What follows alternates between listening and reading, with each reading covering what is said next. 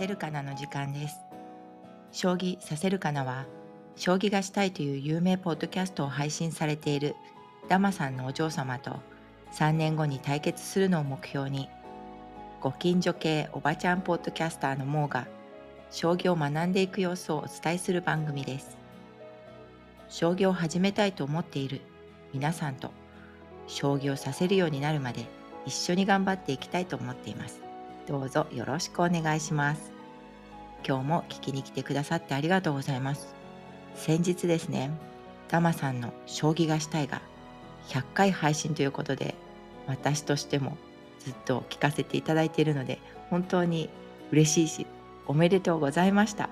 その配信でこの将棋させるかなもご紹介いただきまして見事に弟子認定いただきました。ということで今までね先生とお呼びすればいいかとか師匠とお呼びすればいいかと言っていたんですけれども、まあ、これからは統一して師匠と呼ばせていただければと思っています。100回配信本当におめでとうございます。また初めてのね公開収録もされるということで私もね行けたら本当に嬉しいんですけどまあいけるかな？ちょっとわからないですが、えっと、楽しみですね。えっと、今日はボリューム5をお送りしたいと思います。では前回ですね10枚落ちを終わりましたのでそこからいきたいと思います。10枚落ちのねピオ将棋の方で10枚落ちっていうレッスンがありましてそれを、えっと、レッスン1からレッスン7までやったんですがその後ピオ将棋の中で10枚落ちの対局をやってみました。対局の設定というのがあってここがまたうんどうやって設定していいのかもわからないので一応ねどんな感じの設定にしたかだけこちらでご案内します。はい、下手上手という言葉が出てくるんですけれども下手と上手は上手が、えーと、お上手な方、うん、で下手が、えーと私のような初心者とかその対局で階級が下というかねそういう方が下手で上手が階級が上な方っていうことですね。でその時もねちょっとマナーがあるみたいで、えっと、例えばこう将棋の中で下手だとしてももしね実際に年上とか、まあ、将棋のその階級とか以外にも、まあ、上下関係が、まあ、例えば会社とかでですかねそういうのでも条件があある場合にはまあ、譲り合うとかしてその上手とか下手とかは適宜対応することが望ましいっていうふうにねあの将棋講座 .com というところのウェブサイトに載っていてやっぱりねそういうところがめちゃくちゃ日本っぽいというかやっぱり立場をこう考慮するっていうマナーはね、うん、和風な日本っぽい感じがしますね。はいということで、えっと、10枚落ちをやってる時の対局設定下手 R015 級上手 R3015 級レベル1ひよこ。玉囲い指定なし。手合割り10枚落ち。持ち時間指定なし。駒渡し振り駒ランダム定石なし。ということで、まあ、この辺全然なんか玉囲いって何ですかっていう感じで。手合割りっていうのはえっと、それは何枚落ちかっていうのを以前ねやったと思うんですけどで駒渡しも振り駒も全然わかんないですがいずれね勉強したいと思います。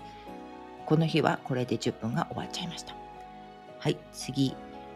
入門講座9枚落ちレッスンに入りました。えっと9枚落ちというのはこの場合ピオ将棋の場合には41に金賞を追加するんですけど他のちょっと見てみたら、えっと、いろんなところに、えっと、違う大駒をプラスしたりとかするっていうのもあるみたいで、えっと、41ではなくて61に金賞を追加する場合もあるみたいで、えっと、その辺またおいおい勉強していきたいと思います。ではレッスン19枚落ちの考え方ルールや駒の動かし方が分かってもいざ将棋を指すとなるとどう指せばいいかわからないっていう感じになりますねということででも方針や考え方さえ分かれば難しくないよっていつもねピオさんは優しいんですよ。うん、はい。優しいですね。ということでやる気を落とさず頑張っていきたいと思います。10枚落ちとの違いは金賞それがま強力な守り駒っていうわけですね。はい。まず金賞を取ることを考えるそうです。でここで駒落ちワンポイントアドバイス。飛車角行強力な攻め駒ですから2枚の大駒を活躍させることが大切です。ね、こういうこともねやっぱり初心者全然分かりませんので教えてくださって本当細かくね本当教えてくださるのでまだまだ先は長いですがで9枚落ちの考え方を実際に駒を動かしてやっていきたいと思います。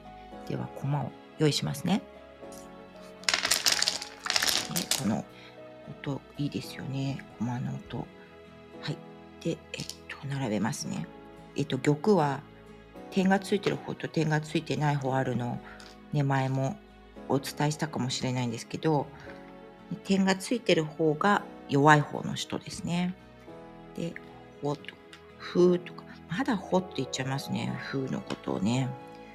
ふを並べて、えっと、金を玉の横に並べて、銀をその外側に並べて、えっと、銀ですね。で、その外が桂馬。桂馬、桂馬ですね。でその外が強者です。銀の桂馬がない。で相手は、えっと、4の1のところに金を置いてであとは風ですね。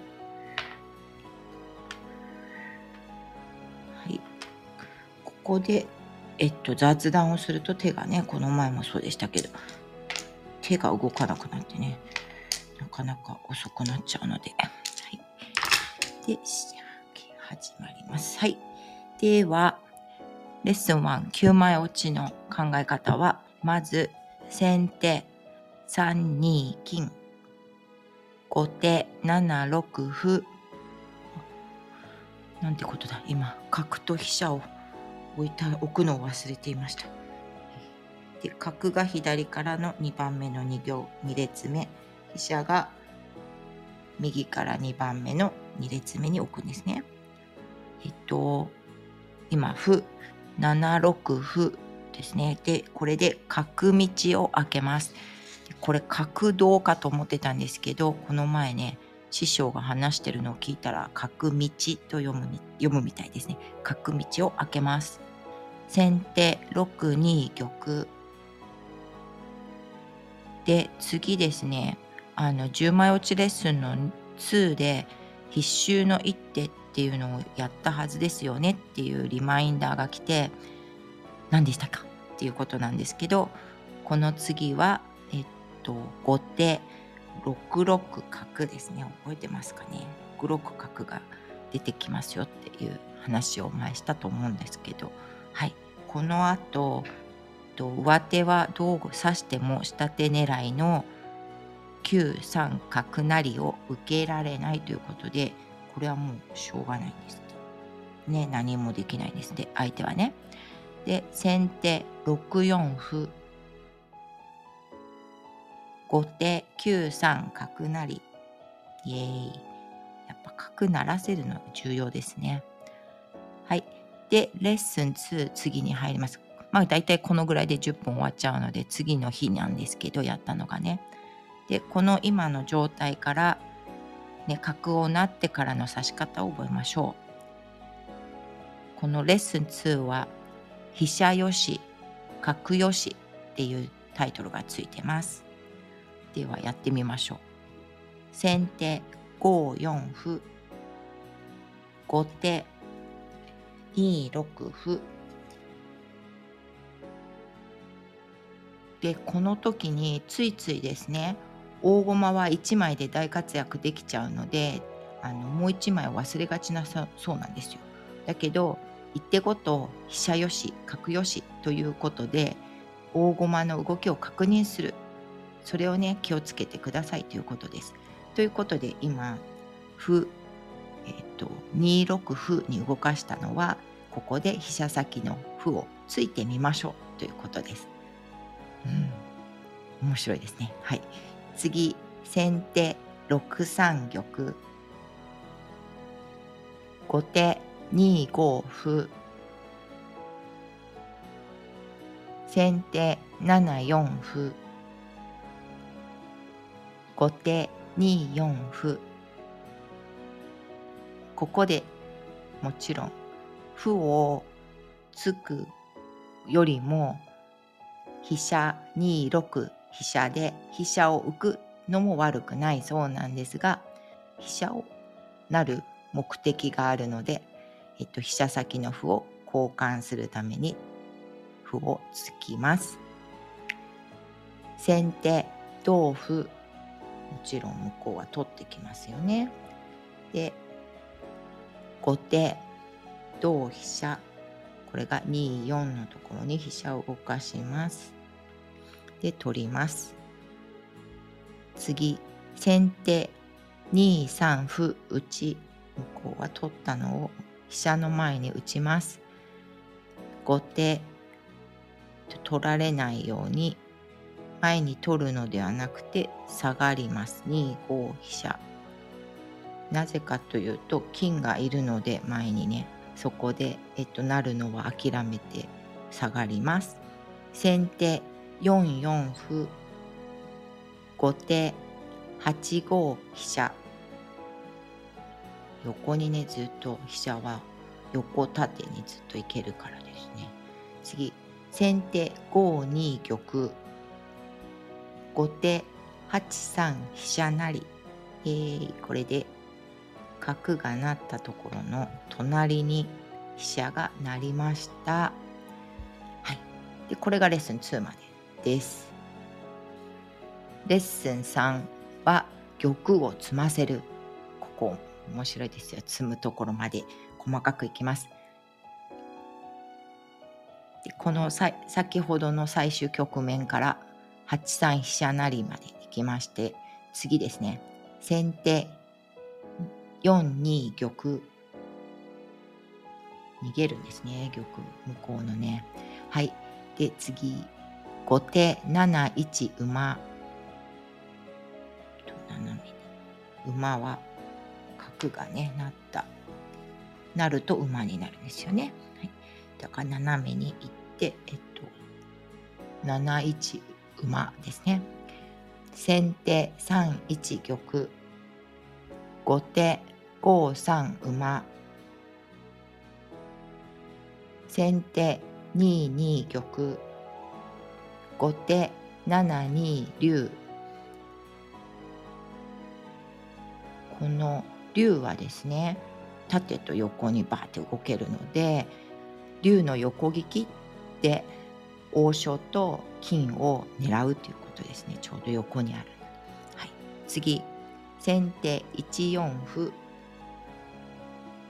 で次なんですがここで次の一手問題っていうのが出ました。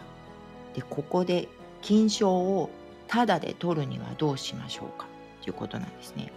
これタダで取るには近くに馬がいるので3つ動かし方が出ていて31馬ですね31馬金賞の後ろにつくか42馬にするかそれか4三馬にするか。ね、これやっぱり私ね、間違えちゃったんですよね。よく分かってなくて。まずですね、3一馬にすると、同玉で取られちゃう。よね？金取りたくても。まあ、それ違います。4に馬かなって私は思ったんですけど、金を取れるんですけど、結局は金をタダで取るんじゃなくて次向こうの玉に取られちゃうので、まあ、角と金の交換になっちゃうですね。えそっかっていうことで初心者はね視野が狭いですよね。だから自分が例えばここに竜がいるのとかを忘れちゃうわけですね。でそこでと正解は4三馬でえっと、竜の横利きが効いてるので、えっと、4三馬で同金で金が取ってくることはできないわけです。